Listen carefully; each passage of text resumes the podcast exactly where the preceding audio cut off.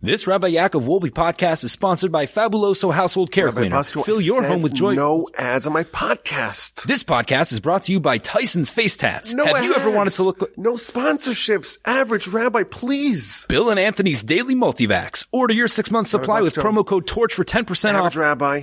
No ads. No sponsorships. No promo codes. But this is how we make money. This is not how we make money. This is not how we make money. I will not subject... my podcast listeners, the listeners that I love, the listeners that want to come hear Torah and hear words of wisdom and learn about their heritage and learn about Jewish history and learn about Jewish values and connect themselves with the Almighty and connect themselves with His Torah and deepen their bond with their soul. I'm not going to have readouts. Rabbi Basto, my dear colleague, I'm not going to do it. Rabbi Wolbe, we have bills to pay. So what's the other option? Is there anything else we could do? We need help. Oh, okay. Well, maybe we do something else. You see, most podcasts, they have to pay their bills, and they have ads, and they have readouts, and they have promo codes, and they have Dollar Shave Club and Geico and mattresses. I don't want to sell you mattresses. I want to give you what you come for. I want to give you Torah. I want to give you wisdom from the Almighty. I want to give you a connection with our glorious religion and glorious heritage. But we need to pay our bills. So what we do is that we don't do any ads. No ads. No matter how much the average rabbi, my colleague, Rabbi Busko, insists on doing ads, insists on doing these promo codes, none of that. We do an annual fundraiser, and that's happening right now. And the website for that is GiveTorch.org. Give, the word give, to give. Give your heart. Give your soul. Give a little boost, a little bit of love to Torch. GiveTorch.org. It's happening right now. Every donation is doubled. This is our only annual fundraiser. We do this once a year. Until next year, you're not going to hear about this. It's happening now. If you're hearing this right now, you should know that it's still active. Every donation is doubled. And yes, Rabbi Busto, he's insistent. He's insistent. Are you insistent? Well, if there's a better solution. I do like the multivax. Yeah, okay. Maybe we'll make a little exception for that. But no ads. That's the plan. We've done now podcasts since 2012. 12 years. And we're committed to this. We're committed to connecting Jews and Judaism locally in Houston and globally throughout our podcast and the many other digital offerings that we have here at Torch. We do one fundraiser a year and we want your support. Visit givetorch.org. Right now, press pause on the podcast. Press pause. Stop the podcast. GiveTorch.org. Make a donation. And then, for the rest of the year, you are partnering with us. We're not going to bombard you with ads. We're not going to bombard you with fundraising emails every day, every week, every month. Once a year, we try to get everyone to give, everyone to contribute. If you appreciate our work, if you enjoy our work, if you want to support our work, if you want to support the great rabbis here at the Torch Center, Rabbi Busto, the average rabbi, and everyone else that's over here and all the incredible work that we do here from the Torch Center, Houston, Texas, visit givetorch.org right now and make a donation. Show us some love. We're not going to drive you crazy. Make the donation. Of course, my email address is rabbiwolbe@gmail.com, and that website again, givetorch.org. This Mitzvah Podcast is dedicated towards the speedy recovery and Refuah Sheleimah, the complete and total recovery of our dear friend Tzvi Simcha ben Fruma, longtime friend, longtime supporter of the Torch Center in Houston, Texas. He's undergoing surgery today, and we wish him that he has a complete and total recovery with no lingering effects, gets back on his feet, and is ready to conquer the world. Tzvi Simcha ben Fruma, for a complete and total recovery. And of course, my email address is rabbiwolbe@gmail.com. We are up to mitzvah number 144. And this is the mitzvah that we mentioned very briefly last time, the mitzvah of Piggul. Piggul is a Hebrew word, which means disqualified, and it's a reference to a certain type of sacrifice that gets disqualified. So, of course, we're following the mitzvos in the order in which they appear in the Torah, and we're in the book of Leviticus, so there are a lot of mitzvos that relate to sacrifices, and this one in particular is the prohibition against the consumption of a sacrifice that became disqualified under the category of Piggul, and that is a reference to when there was an incorrect intent, not an action, an intent, at some point in the processing of a sacrifice, in the slaughtering, in the receiving of the blood, in the walking towards the altar, in the sprinkling of the blood upon the altar. At some juncture in that process, the Kohen, who was processing the sacrifice, had an incorrect thought regarding the sacrifice, and there are many different incorrect thoughts that they could have had.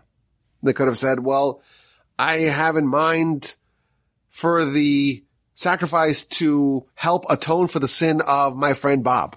But really it wasn't Bob who brought it. It was the other guy. It was Jim who brought it.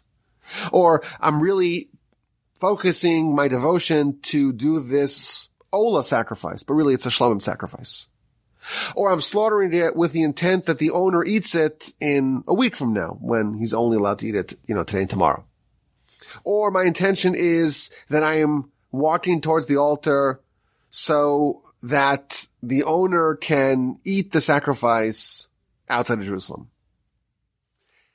If at any point in the processing of the sacrifice, the person who's doing the deed of the sacrifice, has an incorrect thought, such a sacrifice becomes invalid and may not be consumed. And the term that the Torah uses for this is Piggul, which means disqualified. This sacrifice is disqualified. Now, the Sefer HaChinuch, he goes through some of the examples that would disqualify a sacrifice. And again, it's all about the incorrect thoughts that the person who is processing the sacrifice may have.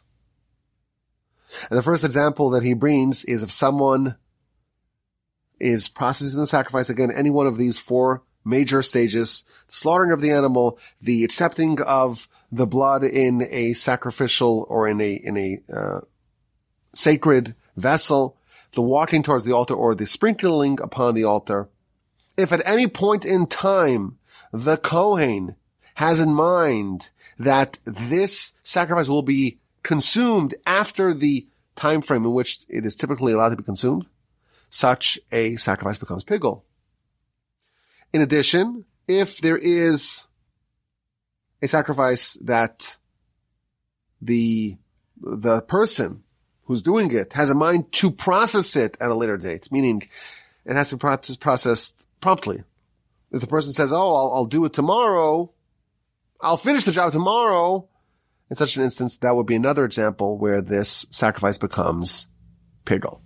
So that's the general idea, that when the person is doing the processing of the sacrifice, it's not enough to do it properly, to follow the protocol of what you're supposed to do, but it also has to extend to what you're supposed to be thinking in your mind as you are doing the protocol of the sacrifice. Now, the Sefer HaChinuch, which is the book that we are using to go through the 630 mitzvos, in the elucidation of every one of the mitzvahs, he offers us a rationale. What could be a reason? What could be some idea that makes sense to us, that resonates with us as to why this particular mitzvah would be fitting? And he tells us that this makes a lot of sense because, after all, what is the purpose of a sacrifice? Why would a person be told to bring a sacrifice? What is a person supposed to be thinking when they bring a sacrifice? The purpose of sacrifices is to elevate a person, is to transform a person, it's to cleanse a person, and specifically to cleanse their essence, their mind. To take their insights, not just to change them on a superficial level, but their insights, who they are, what their soul is, what they are thinking, and to change their mind, and to change their perception, and to change their perspective, and to get them to realize that violating the will of God is a terrible idea. And following the proper path is a very good idea. Sacrifices are about realizing how futile it is to invest your time, your energy, and your resources in your, so to speak, animalistic selves. You're conferring, so to speak, your guilt upon this animal, and that animal gets slaughtered, and that's a way to change how you view the world. When you bring a sacrifice, you're not supposed to just do it and get it over with. It's supposed to really impact you. It's supposed to make an indelible impression upon your heart. And it's supposed to change your worldview. If the essence of a sacrifice is to change how a person thinks, then certainly an incorrect thought that is done during the processing of the sacrifice will invalidate that sacrifice. If the whole purpose of the sacrifice is to cleanse, is to elevate, is to transform how a person thinks, then certainly if a person thinks incorrectly while doing the thing that's supposed to refine and upgrade their thinking, that process must be done over. That process is invalid. Now, the Sefer HaChinuch, after he gives the general introduction to the mitzvah and he offers a rationale, he gives a sampling of some of the laws. And he brings many intricate laws in this particular mitzvah, but we'll share only a few of them. So again, he talks about some of the instances of types of thoughts that a person can have that would invalidate the sacrifice. So if a person thinks that I'm bringing this type of sacrifice, but in truth, he was supposed to bring a different sacrifice, or he had an incorrect thought regarding whom he was processing the sacrifice for, or he had a thought about the wrong location in which the sacrifice would be consumed, or the wrong time frame, and so on. Or he was thinking he was doing shechita, slaughtering, but really he was doing something else. That would invalidate the sacrifice. The sacrifice would need to be done again, and such a sacrifice would not be consumable. It's prohibited. And that is this mitzvah, mitzvah number 144. Now, it's interesting that the Torah treats this very seriously. Of course, the whole subject of sacrifices, as we've mentioned in the past, it's very foreign to us. It's very distant from our life experience. But that's only because we're living in suboptimal times. We don't have a temple. We don't have the presence of God permanently amongst us. We don't have the ability to bring a sacrifice and to have it processed by the Kohen and to have a change in the standing of our soul. So the whole thing is a bit foreign. But we're told that this is a very serious infraction. If someone were to, God forbid, consume from Piggul, from disqualified sacrifices, it actually carries the penalty of Karis, of spiritual excision, of spiritual disenfranchisement from the nation. And that, of course, should very much get our attention. It's almost like the Torah is saying, if someone violates this,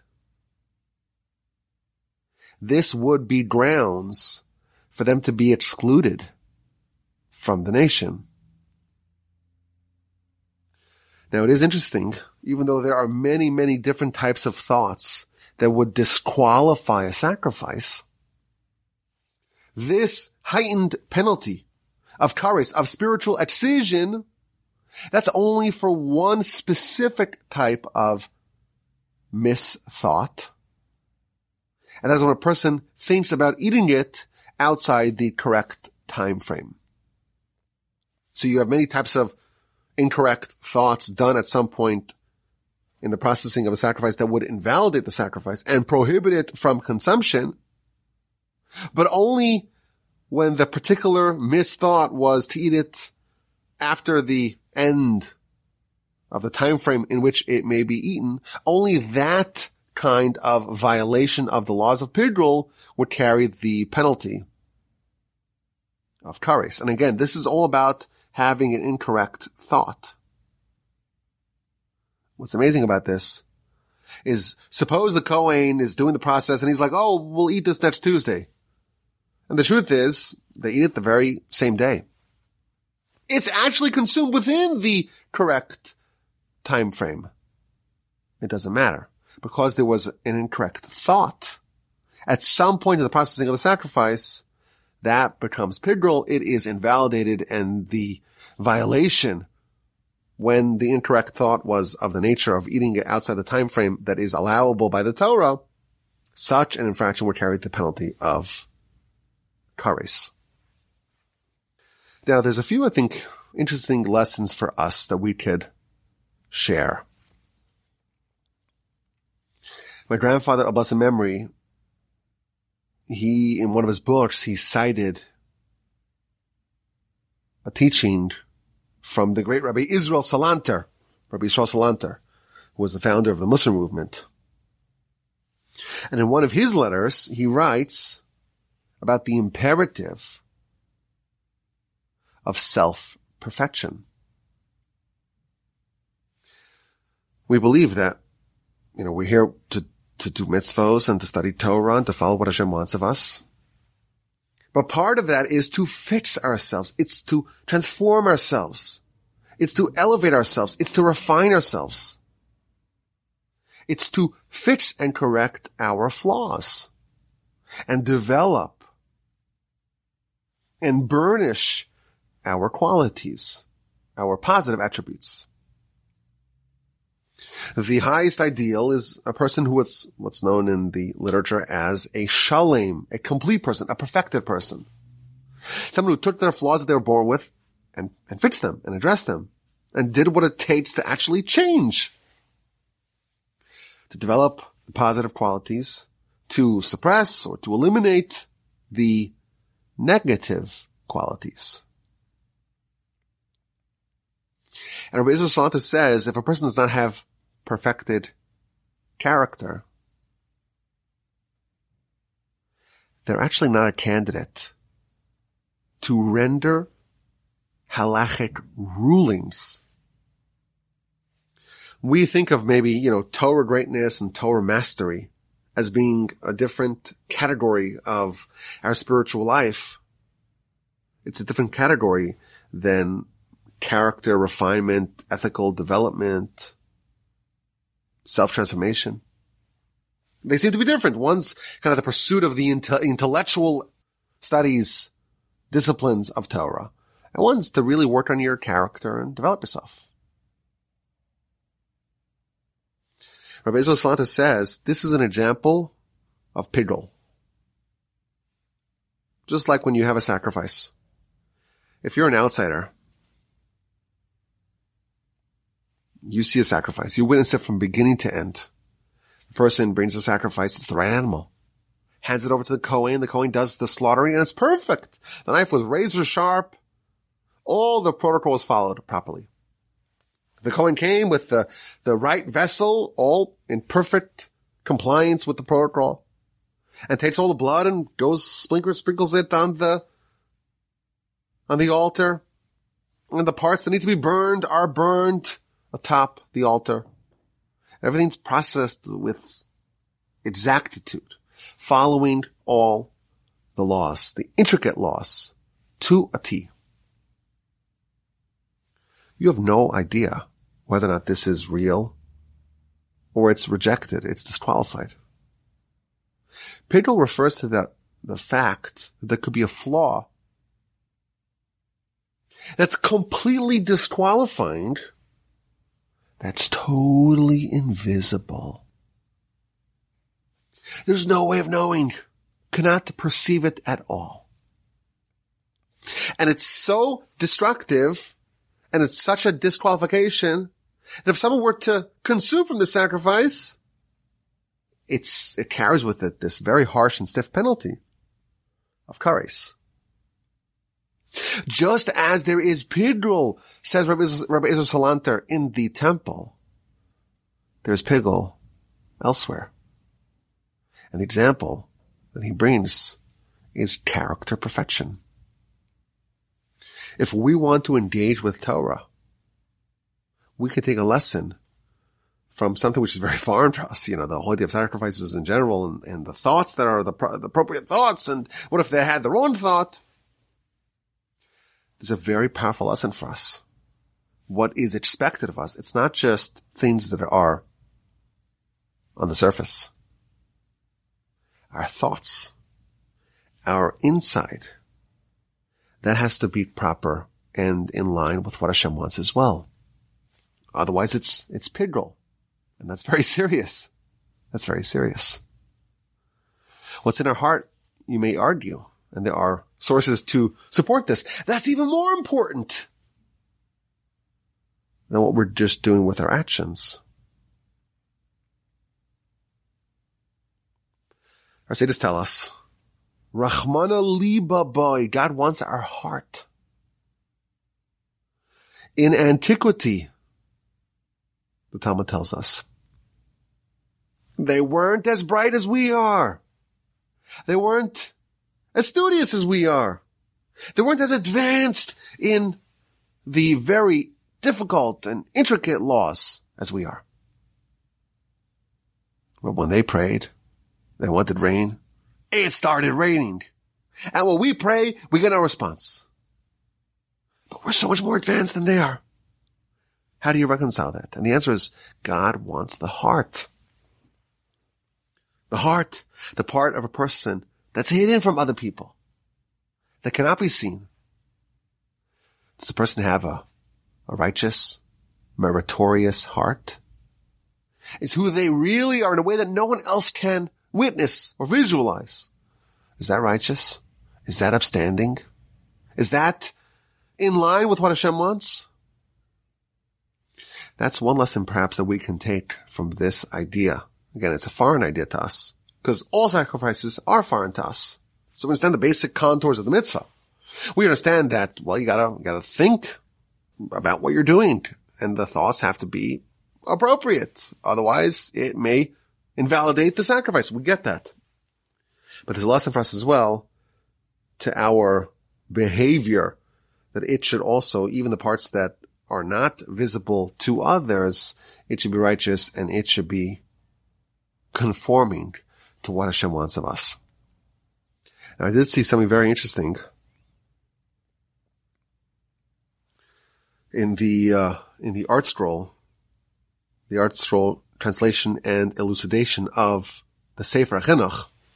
So at the end of every mitzvah, they have like an insight, which is some idea that they wrote about this mitzvah. And in our mitzvah, mitzvah number 144, they cite a very interesting idea that I want to share with you, courtesy of Rav Hirsch. Rav Hirsch explains that in every sacrifice, at least the ones that are consumed by humans, there are two almost opposing elements that go hand in hand. You have an animal. Animal's healthy, animal's robust, animal's alive, capable of bearing offspring. And it sounds so harsh. You take it to the temple and you slaughter it. And, some people today may have some qualms about that. Maybe it sounds a bit barbaric to some. And it kind of is, because we're taking a life and we're destroying it. And that's by design. That's the point. That's not incidental. That's the point. And then you take the meat and you consume it. Well, what does that do? That gives life, that gives sustenance, that gives nourishment.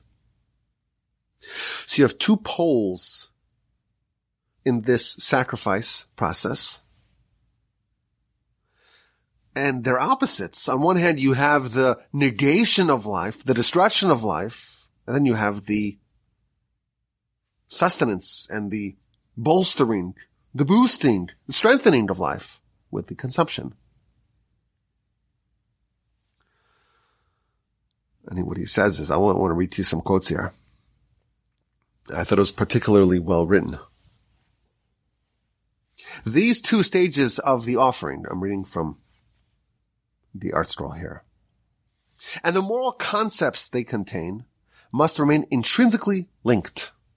The slaughtering and the consumption, the destruction of life and the rebuilding of life, they have to be adjacent to each other, both in time and place.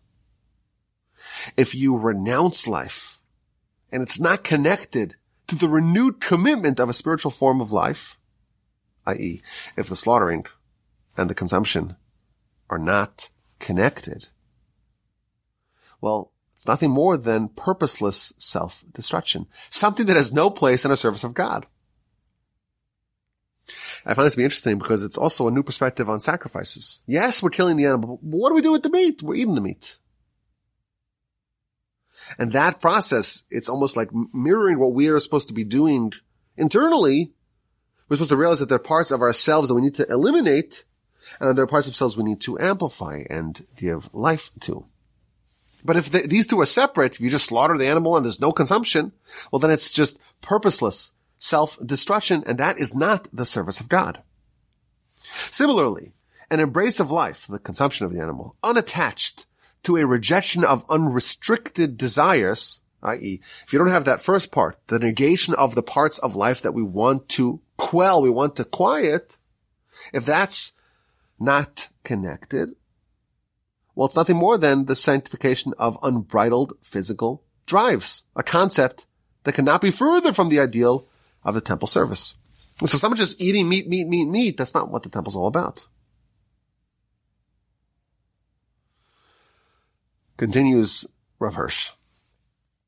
We're commanded to consume the offering within the precincts of the place in which it was slaughtered, and within a certain amount of time from the slaughter, 1 or 2 days, depending on the nature of the offering, to impress upon us to be vigilant regarding the intrinsic connection between slaughtering and consumption.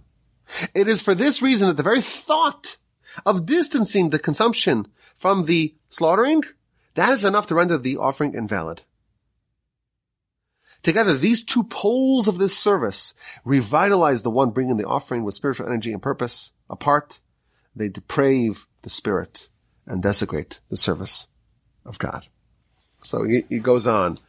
And he explains why when someone thinks about eating it elsewhere, it's invalid, but it's not quite as bad as when someone thinks about eating it in Jerusalem, in the temple, but in a way that's not correct, because then you're actually defiling the temple. So it's actually worse, and that's why that may carry the penalty of Karis.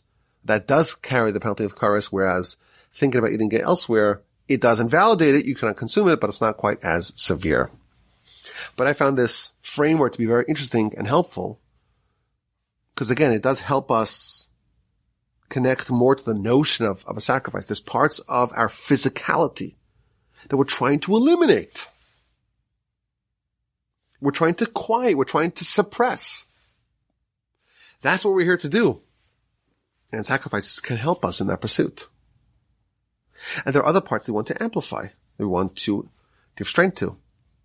And we do those together, we're almost like breaking down ourselves in one area, but also rebuilding in another area. And that is a, so to speak, a step of perfection. And thus when they're separate, when they're distant from each other, even if it's only distant in thought, that would be sufficient grounds for such a sacrifice to be rendered invalid.